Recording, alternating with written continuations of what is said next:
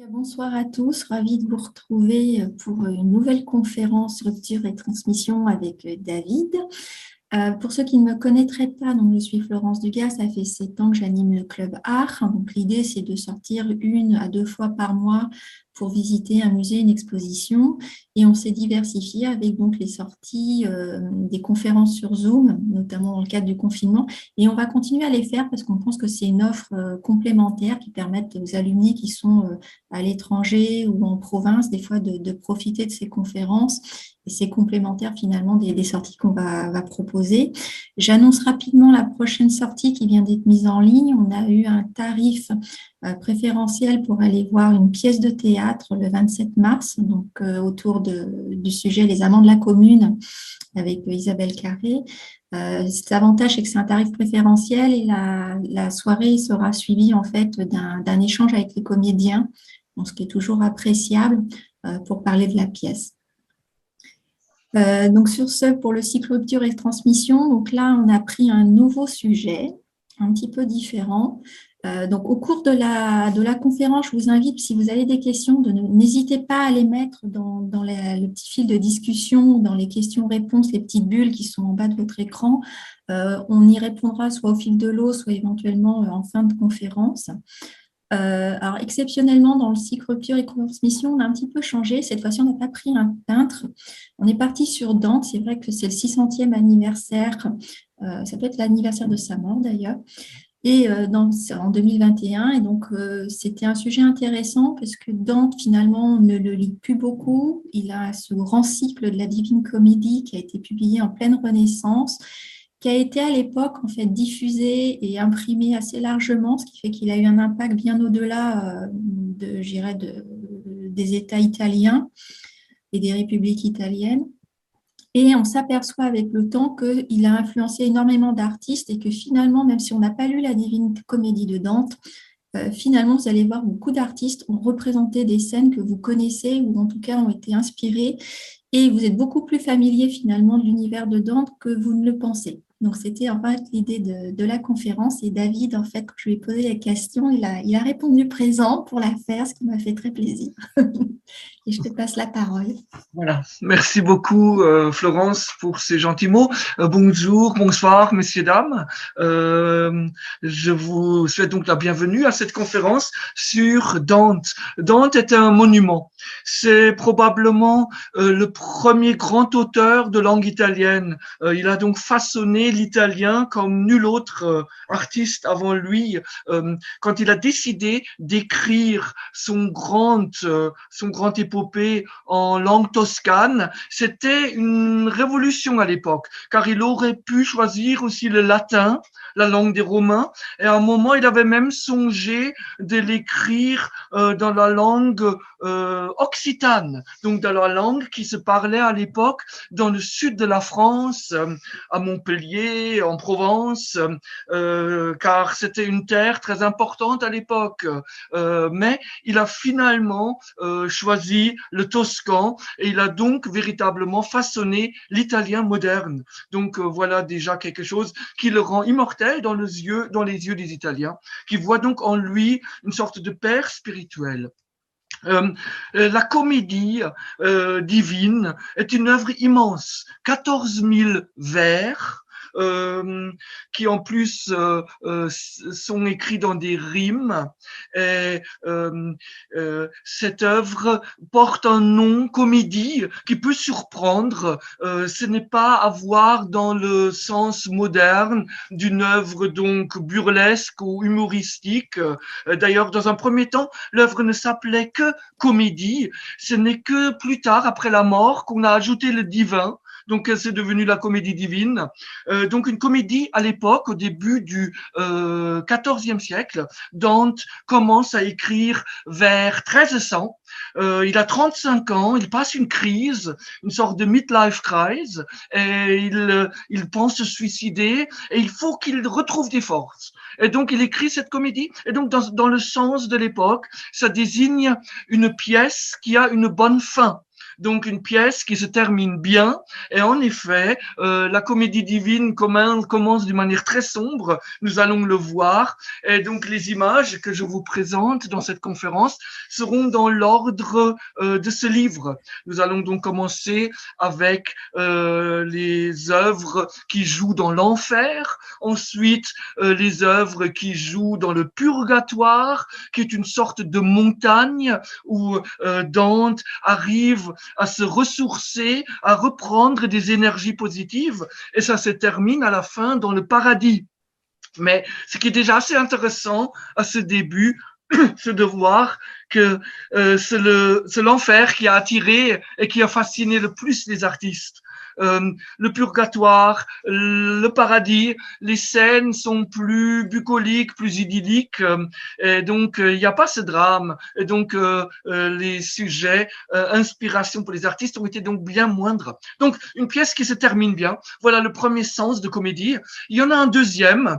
comédie désigne justement au début du XIVe siècle une pièce qui n'est pas écrite en latin, mais qui est écrite dans une langue euh, locale. Euh, donc, euh, euh, ça pourrait aussi être de l'occitan, ça pourrait être aussi le vieux français qui se parle à Paris. Donc, une pièce écrite dans une langue qui n'a pas ce statut noble. Donc, ces deux termes marchent donc parfaitement bien. Et on a l'impression que cette œuvre de Dante est une synthèse entre les deux. Euh, la comédie divine, euh, on l'a parfois comparée à une cathédrale, monsieur, dame.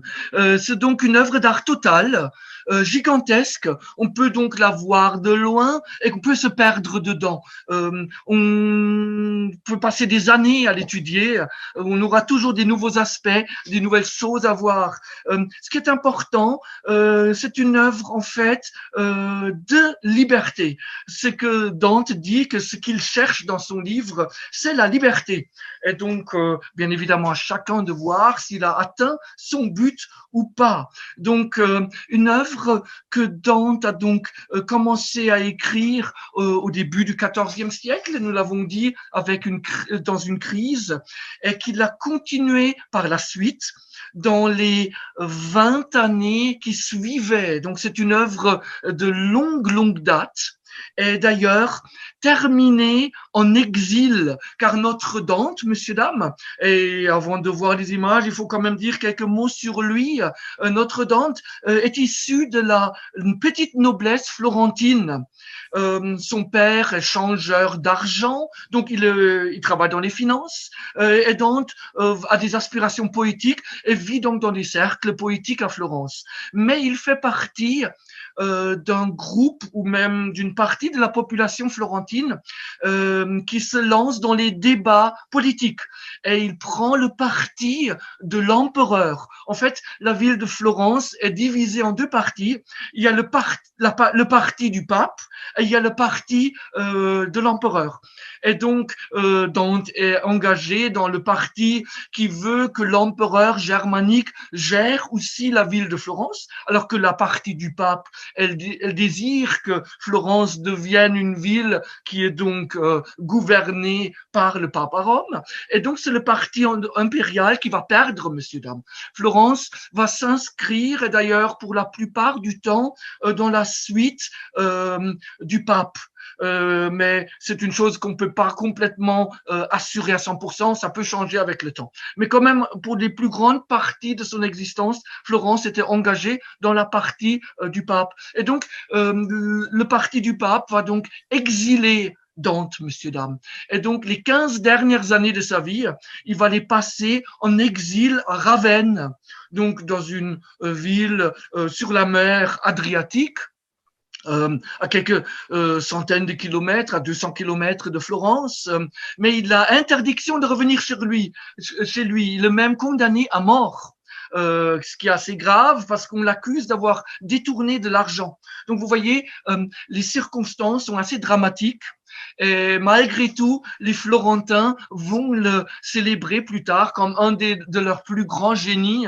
C'est assez paradoxal parce que vous voyez euh, qu'une bonne partie de la population et le parti qui dirigeait à son époque l'avait donc rejeté. Et donc, c'est pour cette raison-là que je vous montre ici pour le euh, 600e anniversaire euh, de, sa, de, sa, naissance. Il est né en 1265 et donc ici 1865. Euh, la famille Castellani, ce sont des artistes italiens qui sont euh, spécialisés sur les pierres taillées. Euh, donc vous voyez ici en blanc une pierre taillée euh, qui est donc pré présentée sur un fond en émail noir. Et vous avez ici autour un, joli vert qui provient justement de la première partie de la comédie divine, de la partie qui est destinée à l'enfer, où il parle d'un maître et d'un auteur, et nous allons le voir, car euh, Dante, dans sa première partie, il est accompagné par un poète romain. Donc, euh, euh, il ne parcourt pas l'enfer tout seul, mais c'est le grand poète Virgile, qui est le grand poète de la période d'Auguste, qui a écrit un grand, grand poème qui s'appelle l'Énéide sur la fondation de Rome. C'est donc Virgile qui lui donne la main et qui est son protecteur. Mais euh, cette association euh, Dante Virgile, ça s'est pas fait tout seul. C'est en fait été voulu par la compagne de Dante, euh, qui était décédée très jeune, à 25 ans, qui s'appelle Béatrice, et qui a peur que Dante s'égare. Et donc, pour euh, son aventure qu'il décrit dans son livre, en tout cas pour la première partie, Béatrice demande à Virgile de venir à l'aide à Dante, ce qui va se faire. Et donc, euh, l'enfer sera donc parcouru heureusement à deux et pas tout seul. Et donc, euh, pour ça, cette phrase emblématique, tu es mon maître et auteur, et c'est Dante qui se et qui se tourne ici vers euh, Virgile et qui donc lui rend hommage car Virgile lui euh, sert et lui fait les plus grandes euh, euh, l'aide énormément à traverser donc cette première partie de notre de notre livre. Donc, euh, la comédie divine, messieurs, dames, on va terminer vite avec ces euh, considérations générales.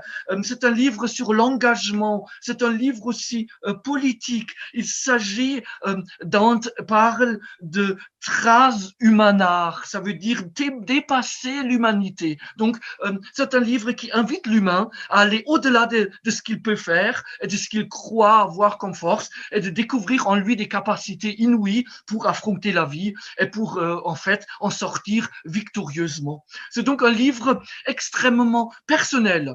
Euh, c'est un livre qui se termine au paradis, donc il y a une consonance chrétienne religieuse, mais ce n'est pas la seule lecture qu'il faut donner à ce livre. C'est un des premiers documents où un Européen a dit je, a dit moi, je prends mon destin en main. Et il y a une véritable rupture avec la pensée médiévale où l'homme est plutôt soumis à Dieu et doit se, euh, doit donc suivre des conseils divins et n'est pas acteur de lui-même. Et donc, dans la comédie humaine, dans la comédie divine, euh, euh, c'est un lapsus, ça devient quasiment une comédie humaine. C'est donc l'homme qui prend son destin en main. Et donc, euh, Dante les décrit en sept jours pendant deux jours, il va traverser l'enfer, pendant quatre jours le purgatoire et pendant un jour le paradis. Et donc sept jours symboliques sont décrits donc dans cet immense livre. Et il va rencontrer le diable euh, à la fin de son séjour dans les enfers et à la toute fin, il va rencontrer Dieu. Donc vous voyez, c'est donc un livre absolument total est donc euh, euh, un livre qui se tourne donc vers la vie dans tous ses sens. Et, euh, donc, comme nous l'avons dit, euh, la fin est heureuse. Euh, pour l'accomplir, pour y arriver, Dante va faire apparaître 600 personnes. Donc, vous voyez l'immensité des propositions. C'est quasiment toute l'humanité depuis l'Égypte jusqu'au temps présent qui apparaît à un moment donné dans ce livre. Dante va mettre ses ennemis dans l'enfer, il va mettre ses amis dans le purgatoire et surtout dans le paradis. Donc, c'est aussi un livre d'engagement personnel qui porte donc quelque chose qui est également, qui s'inscrit donc également profondément dans le temps. Donc, messieurs, dames, voilà quelques lignes, quelques présentations et nous allons donc euh, découvrir maintenant l'immense impact que Dante a eu sur les artistes au cours des siècles. Euh, il est vrai, il y a des périodes où on le voit moins, il y a d'autres périodes comme le romantisme où son nom est omniprésent. Euh, euh par contre, il est vrai, depuis le XIVe siècle, la comédie divine euh, est livre d'inspiration pour les artistes et c'est pour ça que euh, ce défi de montrer cela et cette idée de Florence euh, de présenter l'artiste à travers les œuvres d'art, il a un véritable sens et c'est quelque chose de fascinant car c'est un artiste, un, un, auteur qui s'inscrit donc profondément dans l'histoire euh, européenne dans tous les sens du terme. Dans un premier temps, je voulais vous montrer euh, une œuvre un peu amusante qui montre aussi un petit peu la l'actualité de, euh, de, de Dante aujourd'hui. Alors j'essaie d'avancer mon curseur, mais j'ai un petit peu de mal. Attendez, qu'est-ce qui se passe? Alors, en attendant que tu, passes au prochain, donc aussi une précision. À l'origine, ça s'appelait La Comédie, et c'est quand même le poète Boccace qui a tellement apprécié euh, cet ensemble poétique. Il l'a qualifié de divine, et le, nom lui est resté. D'où son nom de Divine Comédie. Euh, et il y a vraiment une notion de passage de relais entre poètes, c'est-à-dire que c'est vrai qu'on commence en fait avec Virgile, mais on croise Homère, on croise Horace, euh, et j'allais dire, euh, c'est un passage de relais qui continue jusqu'à nos jours, puisque euh, j'irais euh, à l'Institut de France, il y a quand même eu un discours euh, lors, ça devait des, des, des, des 500 ans, ça devait les 600 ans de sa naissance ou quelque chose comme ça.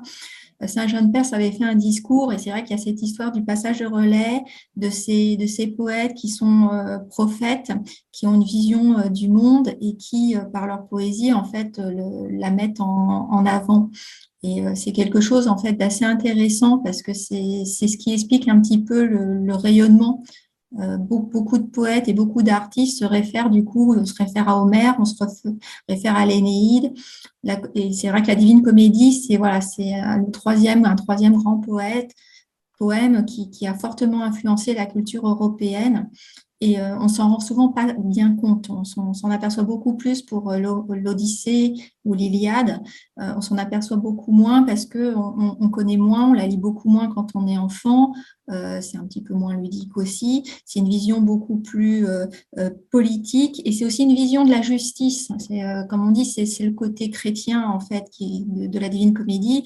C'est cette justice qui est proportionnelle à la, à, la, peine ou aux erreurs qu'on a pu commettre dans notre vie donc, en fait, on, est, on est puni ou en tout cas, on, expie euh, proportionnellement ce qu'on a fait. Ça, c'est une vision euh, qui était, existait déjà dans l'Empire romain, mais pas sous cette forme-là, mais qui est exprimée à nouveau dans la Divine Comédie, ce qui en fait un livre extrêmement politique. Oui. David, tu t'en sors? Euh, Oui, en fait, depuis que... C'est le partage d'écran. Normalement, c'est en haut à droite. Oui, oui, je vais relancer ça parce que...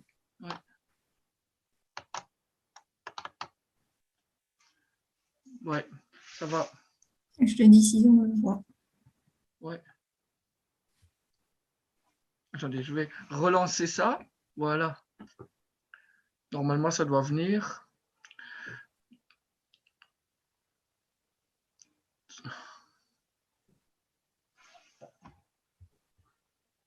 Donc, parfait. Alors, au niveau des artistes, vous allez voir, c'est assez varié. Hein. Beaucoup les artistes de la Renaissance, donc avec Michel-Ange en premier, ce qui explique que quand déjà quand on va au Vatican, à la chapelle Sixtine, on, croise en fait l'influence de Dante. Et c'est vrai que le rayonnement va se prolonger puisque le rayonnement de Michel-Ange est assez fort. Ça s'est prolongé sur Raphaël, sur les prix raphaéliques. Euh, beaucoup d'artistes, du coup, vont, se mettre à lire la, la Divine Comédie et vont s'en inspirer, notamment pour la représentation de l'enfer.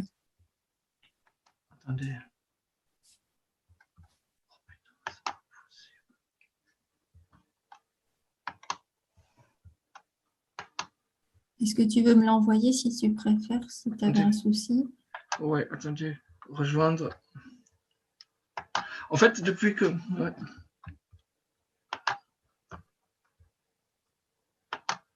Attendez, on va essayer encore une fois. Voilà, ça devrait marcher là. Voilà. Ça a l'air, ça commence à y ça charge. On voit, tu n'as plus qu'à mettre le diaporama. Voilà, très bien. J'espère que ça marchera. Donc, excusez-moi, messieurs, dames, pour voilà, et voilà justement, messieurs, dames, une petite image euh, pour vous montrer cette actualité. Je vous ai mis ici un des héros euh, des temps modernes 2009, Âge de glace 3. Vous avez euh, donc une espèce de belette qui apparaît dans ce film d'animation que probablement vous connaissez tous. Et donc, Buck, avant de rentrer dans le royaume des dinosaures, il dit cette phrase, abandonne tout espoir, toi qui entres ici. Et en effet, messieurs, dames, c'est une des phrases euh, culte de la Divine Comédie, euh, car c'est avec cette phrase que euh, Virgile et Dante vont donc rentrer dans les enfers. Et c'est la phrase qui est écrite au-dessus de la porte de l'enfer qu'ils franchissent pour donc commencer leur voyage dans le sous-monde, où ils vont donc rencontrer tous les maux et toutes les horreurs qui ont été commis sur Donc voilà euh, cette, cette, ce côté décalé de cet être, euh, euh, ce qui montre d'ailleurs aussi à quel point les gens qui font ce genre de film proviennent d'un monde extrêmement cultivé, messieurs dames. Mais ça, c'est bien évidemment un autre sujet. Tournons-nous vers les, euh, vers les images, vers euh, la réception de l'œuvre euh, de Dante. Et donc voilà euh, une image d'un artiste florentin. Euh, c'est un tableau qui a été peint pour la cathédrale et qui se trouve dans le musée de la cathédrale de Florence, où vous avez donc Dante, on le connaît, on a ses, on a ses, ses traits, on les a dessinés au XIVe siècle et on a donc son visage est connu et a inspiré les différents artistes aux différents moments euh, de, de l'histoire. Hein. Et donc, euh, notamment Raphaël a fait un très beau portrait de lui, mais pas uniquement. Euh, on va le voir tout à l'heure. Donc, voilà Dante, entre ces trois royaumes, en fait, il montre à la fois sur les enfers, vous avez derrière les enfers, vous avez la montagne qui est là pour améliorer l'homme, ce qu'on appelle le purgatoire, et à droite, euh, désigné sous les traits de Florence, euh, c'est un joli portrait de Florence, on voit la cathédrale Notre-Dame euh, del Fiore au premier plan. Vous avez donc ici la représentation du paradis, monsieur dames. Donc, une très jolie représentation, très florentine, très loin de la réalité, car comme nous l'avons dit, nous avons avec Dante un personnage qui a écrit ce livre amèrement dans un, exil, alors qu'il a que son plus grand rêve, c'était revenir chez lui. Donc voilà, euh, donc une des réceptions qui est une œuvre de, du 15e siècle. Et à peu près à la même période, vous avez provenant d'une villa qui se trouve dans les environs de Florence, ce très beau portrait de Dante euh, par l'un des grands maîtres de la ville au, milieu du 15e siècle, Andrea del Castagno, qui est un des grands artistes de la, de la perspective, euh, de la plasticité des formes, de la 3D que Florence donc invente au début du XVe siècle. Et donc euh, Castagno va décorer avec des fresques une villa et euh, c'est plus tard, je crois, ça s'est passé au 19e siècle, que les plus belles fresques de cette villa ont été transportées euh, aux offices, au Grand Musée de Florence, euh, pour des raisons de conservation. Et donc, vous pouvez donc admirer cette œuvre, ce portrait, cet hommage à Dante, maintenant dans le Grand Musée florentin. Mais à l'origine, il décorait une salle où étaient célébrés les grands Donc on voit très bien que la Renaissance florentine euh, tourne autour d'une sorte de autoproclamation de ces grands hommes, euh, quelque chose qui va faire date. Hein. Euh, l'idée de fêter, de célébrer les grands hommes est très présent encore aujourd'hui, mais c'est aussi quelque chose qui naît à Florence au XVe siècle. Euh, et donc les Florentins s'inspirent pour ce culte des grands hommes à ce qu'ont connu les Grecs et les Romains, mais le Moyen Âge beaucoup moins. donc voilà, un très joli autre apport de cette Renaissance italienne. Et donc Dante est tout naturellement figure naturellement parmi les héros de Florence, comme nous l'avons déjà dit tout à l'heure. Donc, messieurs, dames, commençons notre voyage. Commençons notre voyage. 33 chants euh, destinés aux enfers, 33 chants destinés euh, au purgatoire, 33 chants destinés au paradis, et puis un chant d'entrée. Donc, euh, on est avec une, une œuvre de 100 chants donc, euh, tout est rigoureusement construit. On a déjà parlé des 14 000 vers tout à l'heure. Et tout est rigoureusement euh, ensuite à nouveau séparé dans des sous-parties. Et donc, l'enfer, l'Inferno 1, commence avec cette scène célébrissime qui est décrite dans l'introduction, dans l'introduction, où en fait, euh, tout commence. Euh, Dante se trouve dans une forêt obscure il s'est égaré, s'est perdu, il voit soudainement dans le lointain apparaître des montagnes, il se dirige donc très heureux vers les montagnes, donc il pense pouvoir sortir euh, de cette forêt, et à ce moment-là se présentent devant lui trois animaux, et on les voit ici représentés par Baccio Baldini, un graveur florentin. En fait, il voit un léopard, il voit un lion, et il voit un loup. Et en fait, c'est à ce moment-là que Virgile apparaît et lui vient à l'aide. Et en fait, euh, ces trois animaux incarnent, symbolisent euh, des choses très précises. Le léopard, euh, en fait, exprime les plaisirs terrestres. Le lion, les ambitions terrestres. Et le loup, l'avarice. Et donc euh, Béatrice, euh, qui est décédée, euh, qui suit par le, du paradis le destin de son défunt amour, de son défunt, de son amoureux resté sur terre, va donc envoyer Virgile pour l'aider de se défaire donc des plaisirs terrestres, des ambitions terrestres et, des, de l'avarice. Et donc ces trois animaux ont donc ce lourd symbole que nous venons donc de décrire. Donc vous voyez, tout est à lire comme euh, avec des symboles. Et donc, euh, dès le début, les choses sont donc claires, messieurs, dames. Donc, voilà une gravure euh, sur cuivre du 15e siècle. Et vous voyez que l'œuvre a encore inspiré les romantiques. Et il y a surtout un romantique à citer, qui est le fameux William Blake, poète, immense graveur, dessinateur de 1800, avec son talent euh, il a également énormément influencé la littérature anglaise, immense poète aussi, immense artiste. Et donc, à la fin de sa vie, il va pas l'achever. Blake va euh, pour un ami. Euh, il travaille essentiellement pour un cercle amical. Pour Blake, vendre une œuvre d'art, ça n'existe pas, ça n'a pas de sens. Une œuvre d'art, ça se donne. On reçoit peut-être un cadeau, mais ça se vend pas comme une marchandise. Donc, quelqu'un de très, de très rigoriste. Et donc Blake, bien évidemment, est fasciné par la fantaisie, par l'aspect euh, profond et moral de la Divine Comédie et va donc la décorer à la toute fin de sa vie. Et donc vous voyez ici euh, euh, Dante, qui se sauve donc des trois animaux. Et vous voyez bien, bien évidemment ici apparaître euh, Virgile, hein, qui l'aide donc pour se sauver de ces trois animaux qui paraissent chez Blake beaucoup moins féroces. L'artiste a tendance à représenter ces animaux, vous le voyez, d'une façon donc beaucoup plus harmonieuse.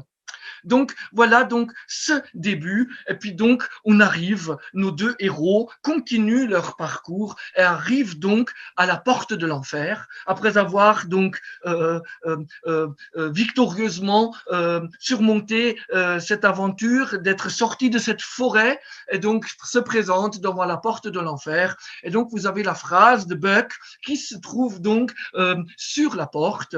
Et donc on voit nos deux héros donc Virgile, accompagné donc de, Dante, rentrer euh, dans cet endroit donc de perdition.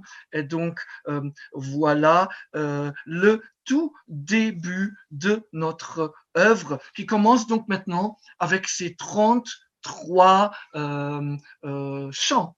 Et donc, l'enfer est habité par des âmes damnées et, euh, donc, euh, plus il rentre, plus les crimes sont lourds et profonds. Donc, plus on s'enfonce dans la terre, plus on apparaît des criminels de plus en plus graves. Donc, je vais vous présenter quelques-uns de ces, euh, de ces, de ces, de ces histoires de l'enfer. Mais peut-être avant d'y arriver, messieurs dames, euh, on a vu euh, euh, la porte de Blake. Voilà une autre porte de l'enfer. Exactement le même sujet, représenté par Auguste Rodin. Vous le connaissez tous. C'est cette grande porte de 5 mètres de haut qui se trouve dans le parc du musée Rodin. Et vous le voyez, je vous l'ai mis là. Il existe six autres exemplaires euh, dans des musées américains, mais aussi en, Corée, euh, au Japon. Et en fait, on les a réalisés après la mort de l'artiste entre 1926 et 97. Euh, Rodin meurt en 17 et cette porte date des années 80, 1880. Donc, c'est une immense évocation surmontée par les trois ombres. Vous avez donc ici une sorte de condensation euh, du monde des damnés. Et tout cela, bien évidemment, dominé par le fameux penseur de Rodin, euh, qui est donc cet homme mélancolique euh, qui a chuté, qui est donc destiné à l'origine, avant de devenir une œuvre autonome, pour donc dominer cette fameuse porte, qui à l'origine était véritablement prévue de devenir une véritable porte. En fait, c'est une commande présidentielle du président français pour décorer un futur musée des arts décoratifs, mais finalement les plans, les projets ont changé et euh, la porte n'a jamais été envoyée euh, au musée des arts déco. Et donc Rodin continuait à broder c'est une œuvre de 20 ans. Il a présenté au public pour la première fois en 1900. Euh, c'est d'ailleurs passé assez inaperçu. La célébrité date probablement que dans les années des années d'après sa mort. Donc voilà euh, une autre de ces portes. Et donc, messieurs, dames, euh, euh, d'autres images avant de, cette, de, cette, de, cette, de cet enfer, avec ici d'un symboliste allemand, munichois, Franz von Stuck, une peinture de 1908 von Stuck est un artiste important car c'est lui qui va former à Munich des artistes comme euh, Kandinsky. Euh, donc c'est un artiste euh, profondément ancré dans, dans le mouvement du symbolisme, mais euh, qui laisse une grande, grande tolérance dans la formation de ses élèves, qui est donc extrêmement peu orthodoxe et donc qui permet à chaque artiste de s'exprimer lui-même, comme d'ailleurs lui-même le fait également. Et donc voilà une œuvre que le Metropolitan Museum a achetée en 1908 quand von Stuck a exposé euh, là-bas euh, de nombreuses œuvres. Il y avait une grande exposition en huit sur euh, les œuvres germaniques de contemporains. Et donc le musée les a achetées à ce moment-là. Donc tous des études ici qui sont basées sur des dessins d'après nature. On voit donc ici cet univers, vous le comprenez bien, avec les serpents, avec les poses désespérées. On voit très bien que l'univers de Rodin, avec son penseur, avec ce côté mélancolique de l'homme euh, donc euh, profondément euh, sous l'emprise de ces forces du mal, qui est une sorte de destination et tragédie humaine, monsieur dames. Hein. Dante est parfaitement conscient que ça nous guette tous, et donc tout cela prend bien évidemment ici des formes tout à fait tragiques. Hein. Donc voilà ces, ces images sur l'enfer. Une autre série iconique pour la Divine Comédie. On a parlé de Blake, les œuvres de Blake euh, sont restées euh, très peu, ou sont restées des aquarelles, n'ont pas été vraiment euh, diffusées. de temps à autre, il a fait des copies de ses propres dessins. donc c'est une œuvre restreinte, alors que la Divine Comédie de ce grand héros du 19e siècle, qui est Gustave Doré, un artiste d'origine alsacienne, qui va connaître la plus grande gloire dans la deuxième moitié du 19e siècle, et qui donc propose des gravures sur bois qui vont, eux, faire le tour du monde, messieurs, dames, hein, et qui donc devenir des œuvres vraiment très, très, très importantes, et marquer le sous-conscient de beaucoup, beaucoup d'Européens, de beaucoup d'artistes. Donc les œuvres de Doré, euh, cette force de ces images est donc quelque chose euh, qui a énormément marqué euh, sa génération. Et donc voilà le tout début de notre Divine Comédie avec donc euh, Charon. Charon est le personnage mythologique qui transfère euh, les âmes du monde des vivants quand ils décèdent vers le monde de la mort. Et donc, le voilà représenté euh, dans son bateau euh, qui est vide. Et donc, il fait sans cesse le transfert entre le monde des vivants et donc le monde de l'enfer. Donc voilà cette puissante image. Et donc on voit très bien à quel point la divine comédie, euh, et donc l'enfer, est un sujet d'inspiration éternelle. Autre œuvre, cette fois-ci, on voit notre Charon qui a pris euh, les, nos deux héros, et donc euh, Dante et Virgile, qui traversent donc le fleuve pour véritablement pénétrer euh, dans les profondeurs de l'enfer. Euh, dans un premier temps, quand ils ont traversé la porte, ils sont arrivés euh, euh, dans une sorte de premier enfer encore assez doux et ils ont traversé le fleuve. Et là, vraiment, vont commencer les véritables souffrances des humains euh, qu'ils vont donc euh, contempler. Donc voilà nos deux héros. Euh, ils sont entourés de quelques âmes qui se sont perdues dans le fleuve et qui s'accrochent à la barque. Et donc Eugène de la Croix figure euh, avec Blake parmi les romantiques qui vont donc hisser Dante à la, au, pinacle. Euh, un artiste Dante qui était peu aimé dans les décennies euh, qui précèdent le romantisme, la période néoclassique, va toujours donner préférence à Virgile, donc paradoxalement à cet ami de Dante. Par contre, Dante sera toujours considéré comme un artiste un peu irrationnel et ce sont les romantiques qui vont véritablement redécouvrir la force la description merveilleuse des passions et des abîmes humaines également. Euh, quelque chose que les néoclassiques vont euh, délaisser, ignorer. Donc voilà cette puissante image qui forge, qui est un tableau phare, car on est ici au tout début de la carrière de, de, de la Croix. Et donc c'est tout un programme. C'est par cette œuvre-là que l'artiste s'impose vraiment sur la scène artistique parisienne. Donc voilà, messieurs, dames, quelques images. Regardez, euh, terrible William Blake euh, qui ici grave une tête d'un damné tout un programme. D'après l'un de ses amis, un artiste d'origine suisse qui, au même moment que Blake, a fait une immense carrière à Londres en tant que romantique précoce, euh, le fameux Henri Fuseli, euh, un artiste de Zurich, de Suisse, qui s'appelle en allemand Heinrich euh, Fuseli, euh, mais il euh, anglicise son nom en Fuseli, et c'est sous ce nom-là qu'il va faire carrière internationale à Londres. Donc voilà cette terrifiante, messieurs, dames, hein, terrifiante, qui nous montre également tout le désespoir qui peut régner dans euh, cette œuvre, euh, euh, dans cette œuvre de Blake et dans cette œuvre, dans ces représentations de la Divine Comédie. J'en profite pour signaler, euh, il y a un très beau livre qui a été édité sur William Blake et la Divine Comédie qui montre, qui, qui, présente toutes les illustrations qu'il a faites. Et c'est vrai que j'attire votre attention, c'est sur les dates, parce qu'en fait, quand on voit l'œuvre de William Blake à l'époque où il l'a fait, il est extrêmement moderne. Et c'est vrai que si vous voyez vos, vos œuvres sans connaître le contexte, vous avez beaucoup de mal à penser que la plupart de ces œuvres ont été créées entre 1781 et 1830. Euh, c'est assez surprenant. C'est un peu un ovni hein, pour, pour l'époque. C'est vrai, c'est vrai, c'est vrai. Merci Florence. Donc euh, voilà euh, euh, une, le deuxième cercle de l'enfer. Je vous l'ai mis, les cercles donc qui désignent différentes formes de péché. Et donc voilà le cercle des péchés de la chair. Je l'ai appelé le cercle des lubriques.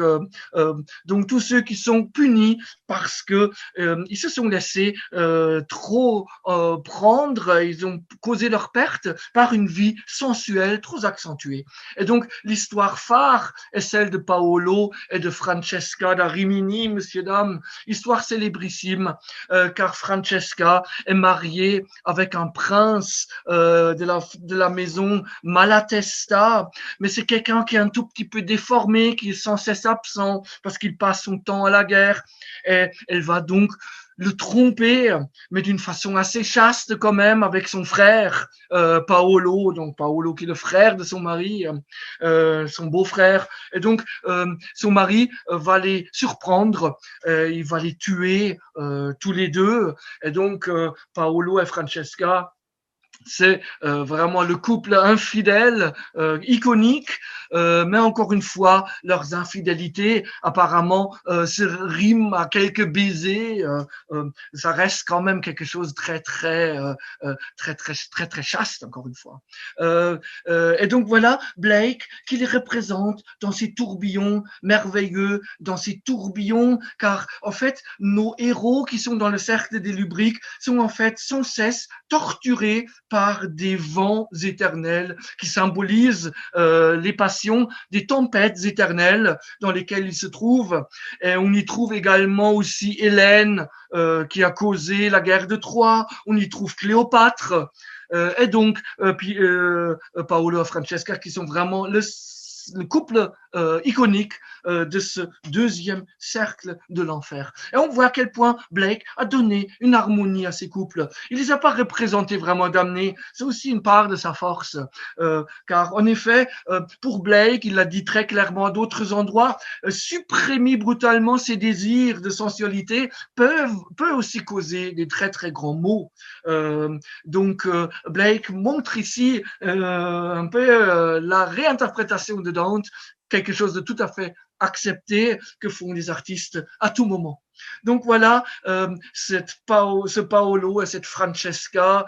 Euh, et regardez, euh, on est ici avec une, un dessin qui a été donc fait en premier, qui est à la Tate Gallery de Londres. Et voilà une manière comment Blake travaille. Donc nous avons parlé de son refus de se mettre au commerce de l'art. Et donc il reprend patiemment ses œuvres pour quelques amis choisis et il est bien capable de faire lui-même une, seconde version. Et donc le musée de Birmingham a quelque chose, vous le voyez, de très proche euh, de cette première esquisse, mais encore une fois, fait dans un cadre tout à fait artisanal. On peut bien mieux voir encore ces couples enlacés. Vous voyez aussi à quel point euh, quelqu'un comme Rodin euh, a regardé Blake quand il a lui-même composé ces sa porte d'enfer, et même peut-être bien encore d'autres œuvres de son œuvre, dans son art, car ces formes figurent enlacées, nouées les uns aux autres. C'est quelque chose qu'on trouve très très fréquemment dans son art. Donc voilà, bien évidemment, euh, notre couple qui se trouve un tout petit peu isolé, très savamment isolé, pour les mettre en relief. Donc euh, euh, voilà euh, quelques exemples. Peut-être l'un des plus célèbres, monsieur, dame, le grand peintre, qui normalement est célèbre comme un artiste classique, Ingres, va lui aussi se fasciner pour Dante euh, ce qui voit d'ailleurs que le néoclassicisme d'Ingres est bien différent du néoclassicisme de Jacques-Louis David, mais juste fermons la parenthèse. Et donc voilà notre couple qui euh, s'embrasse. Et vous voyez ici le mari furieux qui tire déjà son épée. Donc une œuvre qui a connu le plus grand succès, euh, l'œuvre première euh, l'œuvre Princeps est conservée à Angers. Il y a six autres versions dans différents musées, à Bayonne, euh, je ne sais trop où, à Chantilly, et dans d'autres musées, musées encore. car, en effet, Ingres en a fait un véritable succès commercial, ce qui montre aussi à quel point la période était mûre pour comprendre Dante avec dans cette période de la restauration. Euh, avec donc ces débuts du romantisme euh, qui met donc fin à cette rigueur classique qui avait euh, tellement longtemps dominé l'art français depuis l'arrivée de Louis XVI au pouvoir. Donc tout un changement de mentalité et d'intérêt et de sympathie pour des écrivains. les uns vont disparaître et laisser la place à d'autres. Et puis peut-être la vision la plus célèbre, Harry Schaeffer, euh, aussi œuvre d'un immense succès, immense succès avec donc euh, Dante et Virgile qui contemplent donc euh, ces amoureux euh, et donc discutent bien évidemment euh, d'une façon méditative et probablement se posent la question comment on peut calmer les ardeurs de la chair. Et voilà un sujet sérieux, éternel, et donc Dante le représente donc d'une façon extrêmement poétique et symbolique. Donc, vous avez le même tableau fait 20 ans plus tard, en 55, par Harry Schaeffer, qui décore aujourd'hui le musée de la vie romantique euh, à Paris, euh, rue Chaptal, dans le 9e. Euh, mais le, la première version, elle est à la Wallace Collection de Londres. Donc, messieurs, dames, voilà. Donc, un sujet montré donc d'une façon un tout petit peu plus large. Euh, continuons notre enfer avec donc le troisième cercle, le troisième cercle qui est consacré aux gloutons, aux gens qui mangent trop, euh, et donc qui est gardé par un, un chien euh, infernal, Cerbère, qui normalement dans la mythologie garde la porte que nous avons vue tout à l'heure, mais chez Dante, il se trouve donc à l'intérieur de l'enfer, devant euh, la porte du, qui ouvre vers le troisième cercle de l'enfer. Bon, peu importe. Hein. En tout cas, voilà euh, ce monstre à trois têtes. Et donc, Virgile et Dante vont leur donner de la terre à manger pour pouvoir calmer ses ardeurs et donc, donc avoir accès au monde de la gloutonnerie. Et donc, la route se poursuit ah, j'avais encore. La route se poursuit et donc euh, nous arrivons euh, petit à petit euh, dans les cercles les plus infernaux. Et donc le huitième cercle dominé par le pape Nicolas III, euh, Blake, Blake Dante n'épargne pas du tout l'Église. on a déjà vu tout à l'heure qu'il était du parti de l'empereur et donc il est tout à fait conscient des mots de l'Église. Euh, dans toutes ses formes, et notamment ici euh, de cette euh, terrible action qui existait au Moyen Âge, mais qui a été heureusement brutalement combattue, c'est cette action de vendre les charges de l'Église contre de l'argent.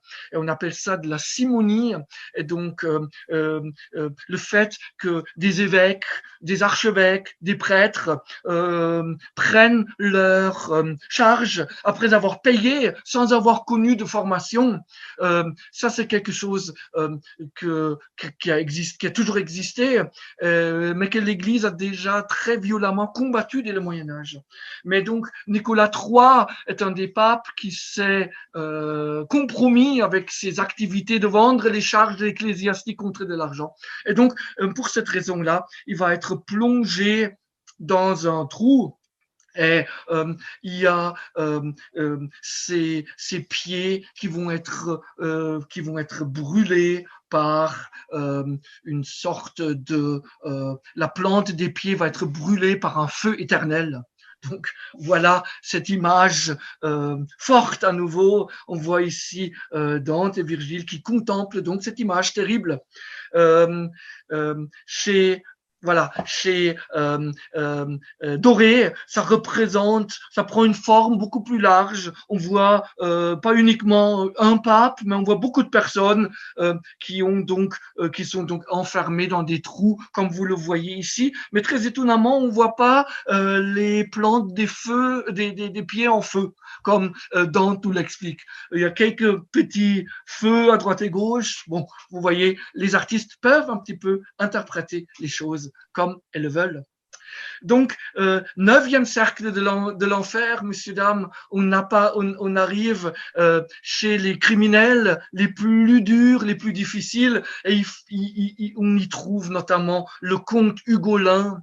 Euh, Hugolin, un peu comme Paolo Francesca, devenu euh, vraiment tout un programme. Euh, Hugolin, qui est un terrible tyran, qui a terriblement gouverné la ville de Pise à la toute fin du XIIIe siècle, qui a été arrêté par euh, l'archevêque de la ville et qui a été emprisonné avec ses enfants et condamné à la mort euh, par la famine.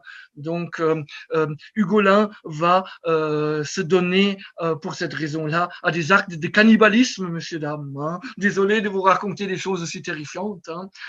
Et donc, il va manger ses propres enfants pour pouvoir survivre. Et, ça lui rapportera pas grand-chose. Il succombera aussi à la, à la famine. Donc, c'est la fin d'un terrible homme, d'une façon terrible. et donc, l'artiste romantique français Carpeau, qui a beaucoup travaillé pour l'opéra va donc représenter cette scène, vous le voyez d'une façon aussi forte, aussi iconique à nouveau, hein, avec ce grand bronze qui se trouve au musée d'Orsay, mais il existe d'autres versions dans d'autres musées du monde. Donc voilà, messieurs, dames, euh, euh, quelques-uns de ces, terribles scènes de l'enfer. Et puis on va euh, terminer pour nous tourner vers les autres les autres euh, mondes, les autres royaumes, euh, comme on le disait tout à l'heure, euh, le peintre florentin, euh, euh, avec donc le neuvième cercle, où sont donc punis les traîtres à la parenté.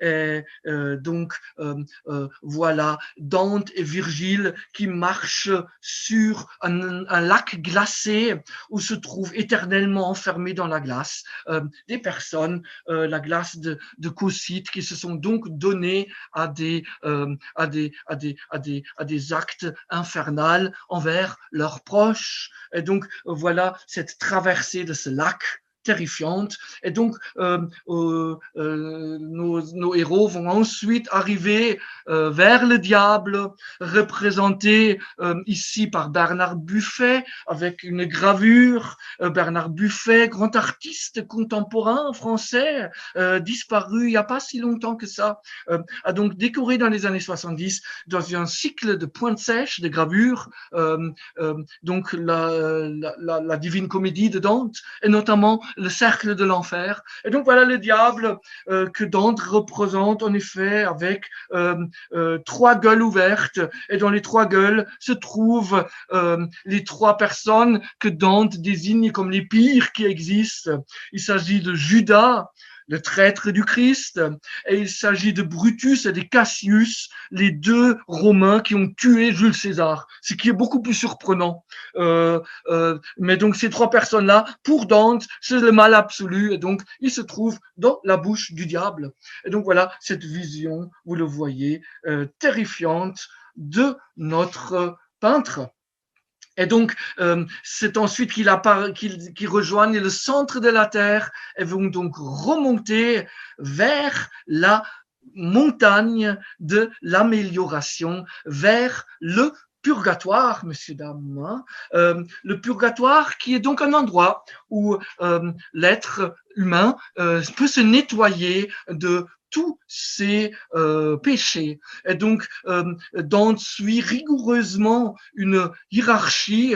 Le premier cercle du purgatoire, c'est l'orgueil qui sera traité. Au deuxième cercle, la jalousie. Au troisième cercle, la colère. Au quatrième cercle, la paresse. Au cinquième cercle, l'avarisme. Au sixième euh, cercle, euh, la gloutonnerie. Au septième siècle, la luxure. Donc, vous voyez, on trouve quelque chose qui est parallèle parallèle aux enfers, mais cette fois-ci, euh, il y a la possibilité l'espoir, c'est tout l'intérêt de cette montagne, de se débarrasser de ces mots. Donc, euh, il y a cette, euh, idée que l'être humain, s'il change, s'il prend en main sa vie, peut donc échapper aux peines de l'enfer en se débarrassant donc de ses péchés qui l'emmènent, s'il y reste, dans l'enfer direct. Donc, euh, euh, petit à petit, étage par étage, nos héros, euh, dont en premier, Virgile n'en a pas besoin, mais il est là comme guide, va donc se nettoyer pour trouver donc la vertu et la morale et donc euh, à la toute fin, au haut plateau de cette montagne du purgatoire, euh, l'attend Béatrice, messieurs dames, hein, l'attend donc sa bien-aimée, on va la voir tout à l'heure, et donc à ce moment-là, Virgile va dire adieu, et va donc laisser euh, le guidage de Dante euh, à Béatrice, et donc la troisième partie, le paradis, sera donc euh, entièrement consacré à notre couple amoureux, et donc Virgile aura disparu. Mais on n'y est pas encore, et donc Dante et Virgile sont donc ici euh, dans le purgatoire encore et donc euh, euh, connaissent donc quelques quelques déboires, rencontrent quelques scènes religieuses déjà l'annonciation est évoquée. vous la voyez ici à gauche, la justice de Trajan, elles vont donc ainsi pouvoir se nettoyer de ces mots que nous avons vus tout à l'heure. Et donc voilà euh, cette euh, jolie et grandiose euh, vision du plateau du purgatoire, avec donc ici Blake et Béatrice sensuellement représentée sur un char, qui s'adresse donc à Dante et le rencontre à nouveau. Elle va donc prendre en main la suite. Donc voilà ce triomphe de la grâce, car donc Béatrice est beaucoup plus que uniquement euh, euh, l'amoureuse. Euh, c'est aussi vraiment le guide spirituel de notre héros. Et donc voilà, euh, dans ces couleurs aquarelles, cette évocation tout à fait enchantée de William Blake. Il y a d'autres visions. Euh, regardez cette rencontre de Dante et Béatrice, un merveilleux cycle du début des années 60 euh, qui a été donc euh, inventé par cet immense Salvador Dali, peintre, artiste surréaliste, euh, quelqu'un qui est très conscient de créer des images immortelles euh, depuis ses premières œuvres dans les années 20 et qui donc euh, connaît un, un retour au christianisme dans les années 50, un mysticisme très profond et donc tout naturellement va donc s'intéresser à la divine comédie et donc un merveilleux euh, décor et des illustrations donc inventées par lui au, milieu, au début des années 60. Et donc voilà cette magnifique rencontre. Euh, vous voyez que Salvador Dali euh, représente vraiment cette, cette euh, rencontre comme quelque chose de beaucoup plus charnel qu'elle a fait Blake, où euh, règne toujours quelque chose de beaucoup plus pur. Euh, euh, ici, nos deux héros se prennent véritablement dans les bras. Et il existe une troisième euh, œuvre merveilleuse, une lithographie d'un artiste symbolique, symboliste, de la fin du 19e, mais aussi quelqu'un qui a fait des grands décors, notamment euh, dans des institutions publiques comme la Sorbonne euh, ou euh, des palais de justice, Henri Martin. Et donc voilà Dante qui rencontre Béatrix, euh, j'ai écrit Béatrix, Béatrice, enlever les X, mettez un CE à la fin. J'étais trop anglo-saxon ici. Et donc 1899, et puis donc une, merveilleuse lithographie. je l'ai pris sur le site du British Museum, mais elle existe encore dans bien d'autres endroits. Et puis on peut aussi la trouver, bien évidemment, euh, car c'est un multiple, comme toutes les lithos, euh, dans les euh, maisons de vente et dans les enchères. Donc voilà ce monde enchanté et donc cette rencontre sur le haut plateau du monde du purgatoire. Vous avez compris ces symboles. Et donc euh, euh, pour vous montrer que Dante intéresse vraiment depuis euh, le tout début des artistes, un miniaturiste inconnu avec Béatrice et Dante. C'est une œuvre qui a été qui, qui s'inscrit dans une dans dans le troisième épisode quand euh, Béatrice va s'envoler dans le paradis avec Dante et donc euh, connaître aussi différentes étapes et dans un premier temps, lui montrer le soleil. Euh, donc on rentre ici dans notre troisième partie avec donc cet envol de Béatrice et de Dante.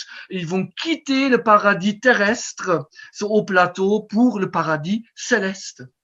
Et donc, euh, euh, on, on, a, c'est la dernière illustration de Blake, euh, on a ce dessin non achevé.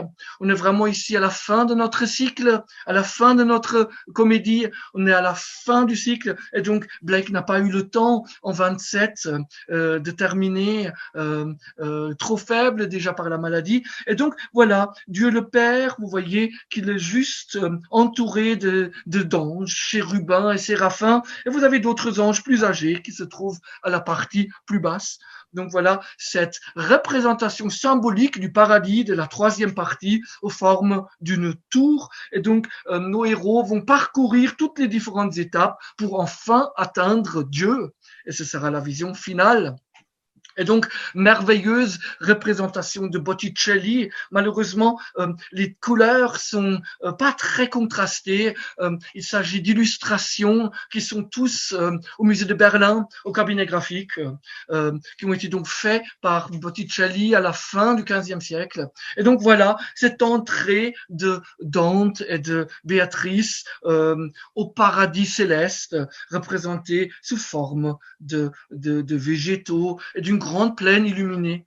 Donc voilà, on a déjà vu tout à l'heure le purgatoire de Botticelli, euh, euh, des scènes euh, que Botticelli avait probablement prévues pour faire un livre, des illustrations, les choses sont pas tout à fait claires. En tout cas, quelque chose qui n'a jamais abouti et qui est resté uniquement sous forme de dessin réalisé à la mine de métal ou à la plume. Donc voilà, euh, messieurs, dames, quelques images qui donc euh, terminent cette vision euh, grandiose avec donc euh, cette représentation du paradis. Et la rencontre de des saints, la rencontre avec Marie, la Vierge, la rencontre avec les vertus théologales qui sont la foi, l'espoir et l'amour. Donc, on voit bien que euh, pour Dante, euh, pour Dante, c'est important que l'homme s'imprègne des vraies valeurs euh, et il les inscrit fidèle à son temps dans les valeurs chrétiennes de cette Florence du 15e, du 14e siècle. Euh, donc voilà euh, une très jolie représentation. Euh, ils vont s'envoler dans un prochain cercle et ils vont quitter ici le cercle où se trouvent des personnes qui vénèrent Vénus. Donc c'est très étonnant de voir que les dieux antiques, on les croirait abandonnés dans des, dans des sphères plus basses, mais eux aussi, ils ont droit aux premières étapes du paradis. Et donc on voit la déesse de l'amour vénérée, et donc euh, elle a sa place dans le paradis. Donc euh, on voit très bien également toutes les audaces que Dante se permet dans son livre. Euh, qui est bien, bien au-delà d'une simple évocation, une simple œuvre religieuse. Et donc, euh, euh, euh, cette phase finale, Salvador Dali, l'a représentée sous un titre un peu plus énigmatique qui n'existe pas véritablement, l'extase de Dante dans le livre, mais qui montre donc ses ouvertures du monde céleste, euh, de plus en plus grand, de plus en plus grandiose, qui donc est le grand sujet euh, du, de cette troisième partie. Et comme nous l'avons dit, c'est vraiment ici que cette idée du humanar, qui est un mot qui apparaît souvent, de dépasser l'humanité, prend véritablement tout son sens pour s'ouvrir vraiment aux, aux énergies célestes, aux forces divines. Dames, voilà donc quelques images pour euh, euh, euh, illustrer, prises de différentes périodes. Et vous voyez que j'ai essayé de vous les présenter dans un ordre qui suit grosso modo le, livre, et pas dans un ordre chronologique de réalisation des œuvres. Et donc, quelques grands, grands artistes qui ont lu Dante, qui l'ont connu, Jérôme Bosch, avec cette représentation incroyable du paradis sous forme de ce tuyau avec cette image euh, euh, lumineuse et donc euh, ces âmes élues qui ont donc droit de traverser ce tuyau pour atteindre le paradis. Donc c'est une sorte de c'est pas littéralement pris de la Divine Comédie, mais c'est une œuvre qui s'en inspire, mais qui donne ensuite, euh, Bosch, en tant que fabricant d'images puissantes lui-même, donne donc ici sa propre interprétation aux œuvres euh, de, Dante. Et on peut dire la même chose avec le jugement dernier de Michel-Ange, messieurs, dames. Michel-Ange connaissait la Divine Comédie par cœur. Donc, euh, euh, euh, il pouvait réciter ses 14 000 vers sans livre, sans aide. Et donc, pour son jugement dernier, ces corps enchevêtrés qui tombent, là aussi, on a toujours les, les interprétations, les historiens de l'art qui ont travaillé sur Michel-Ange ont toujours vu ici le côté dantesque, le côté inspiration de Dante dans cette chute des damnés. Donc, je vous montre ici de ce fameux jugement dernier de la chapelle Sixtine que vous connaissez tous, qui a été réalisé entre 1537 et 42. Juste ces quelques détails pour euh, nous mettre dans cette immense euh, euh, et presque absolument pas à, tout calculer, à tout voir, cette immense océanique inspiration de Dante sur les arts européens. Euh, donc, euh, terminons, messieurs, dames, avec euh, une ou deux images encore, avec ici tout le culte, tout le rêve de la beauté qui incarne aussi Béatrice, avec donc ici un artiste romantique tardive, euh, au musée, conservé au musée de Lyon, la représentation de Béatrice. Donc vous voyez à quel point euh, le mythe euh, de Dante peut même prendre encore différentes facettes. Elle, elle, apparaît ici comme une jeune fille sensuelle, alors que, alors que elle est là euh, pour incarner chez Dante normalement la vertu. Mais donc toutes ces connotations montrent l'immense richesse du livre et ses sources d'inspiration. Messieurs, dames, voilà donc quelques euh, images autour de cette épopée. Et donc, on va peut-être laisser maintenant un peu de temps. Euh, N'hésitez pas à intervenir et à poser les questions que vous souhaitez. Donc, merci beaucoup, messieurs, dames, pour votre attention. Et on va peut-être ouvrir une petite partie euh, questions. Je vais essayer, dans la mesure du possible. N'hésitez de... pas à les poser. Euh, alors c'est vrai que du coup, euh, c'est vrai qu'avec euh, Béatrice, en fait, on a un peu une vision entre l'amour terrestre et l'amour mystique qui fusionne finalement hein, donc, par rapport à ce livre où finalement Béatrice étant passée de l'autre côté du miroir, côté d'outre-tombe, devient un peu cet, cet, amour mystique qui tire, qui tire l'homme vers le haut. Enfin, je ne sais, pas si tu partages cette vision, mais c'est un petit peu ça. C'est bien que tu représentes cette, cette image parce qu'il y a cette image en fait des, des, époux ou en tout cas des amoureux qui volent. Euh, ça me fait penser aussi à Chagall, qui représente beaucoup l'amour qui vole, etc. Donc, je ne sais pas s'il y avait eu d'autres images de ce type-là avant euh, des, amoureux qui sont dans cet état un peu estatique, qui, qui flottent. Et, euh, et finalement, c'est une image qui est restée, en fait, euh, qui a été reprise plus largement.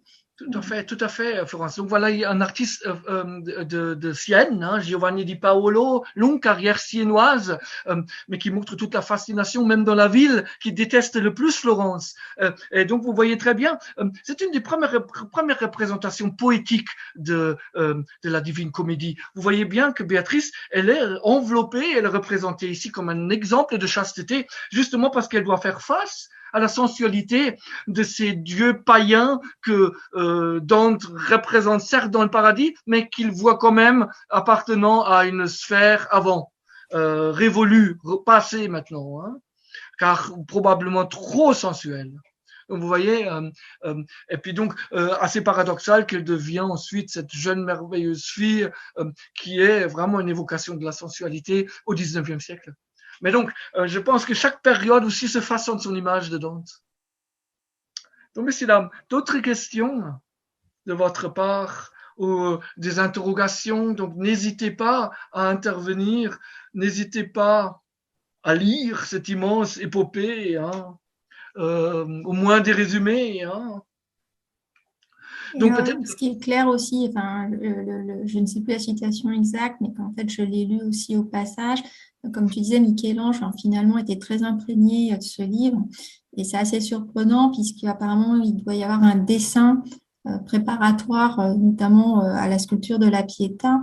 Et sur ce dessin, il y a un, des vers sur, sur, sur la douleur, sur, sur la tristesse sur terre pour la matière de l'Orosa qui est marqué sur le, sur le dessin de la Piété en question. Donc, du coup, quelque chose qui est extrêmement imprégné.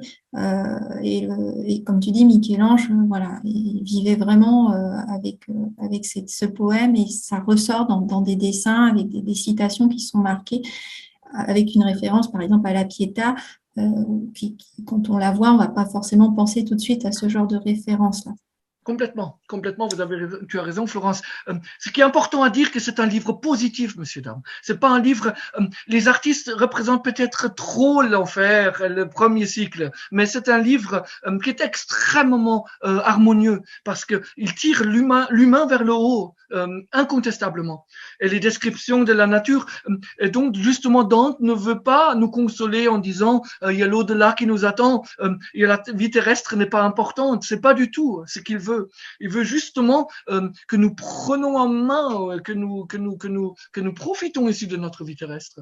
Donc il y a quelque chose de très engagé et encore une fois de très positif parce que cette montée dans le purgatoire, euh, de se dépasser, de délaisser tous les vices, c'est quelque chose de très de merveilleux à lire.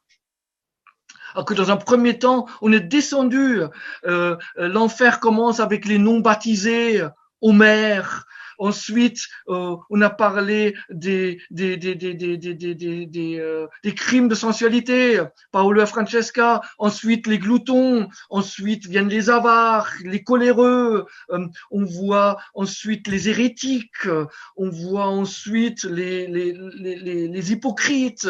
Donc, les prostituées, les tyrans et les, les horreurs du monde, comme Ugolini. Donc, vous voyez, on est donc dans une première partie très sombre, mais ensuite, euh, euh, c'est parfaitement euh, une montée de légèreté de cœur aussi. Voilà, donc si vous avez d'autres questions, en tout cas, sinon on va, on va terminer là. En tout cas, merci pour ceux, tous ceux qui nous inscrivent, parce que c'est ce qui permet en fait de, financer la conférence et donc de, de, la mettre à disposition. Donc un grand merci d'être au, d'être au rendez-vous. Et puis on espère vous en proposer une ou deux autres dans l'année pareil, dans le, thème rupture et transmission. Euh, j'ai aussi euh, un, thème qui est en préparation, je n'ai pas encore la date, mais on va certainement faire quelque chose autour des peintres de la marine avec une, jeune, femme peinte de la marine. Elles sont que quatre hein, à avoir eu ce privilège, qui, revient, qui revient de mission et qui nous parlera de son expérience. Donc ça, c'est aussi quelque chose, dès que j'aurai la date, en tout cas, ça sera affiché dans les actualités. Je vous remercie en tout. Merci, euh, encore David pour ton travail parce que c'est voilà. c'est un travail de recherche. Et puis, euh, et puis au plaisir, en tout cas, de vous retrouver sur un événement bah, en live ou, en conférence. Bonne fin de journée. Bonne, soirée à tout le monde. Et merci beaucoup pour votre participation.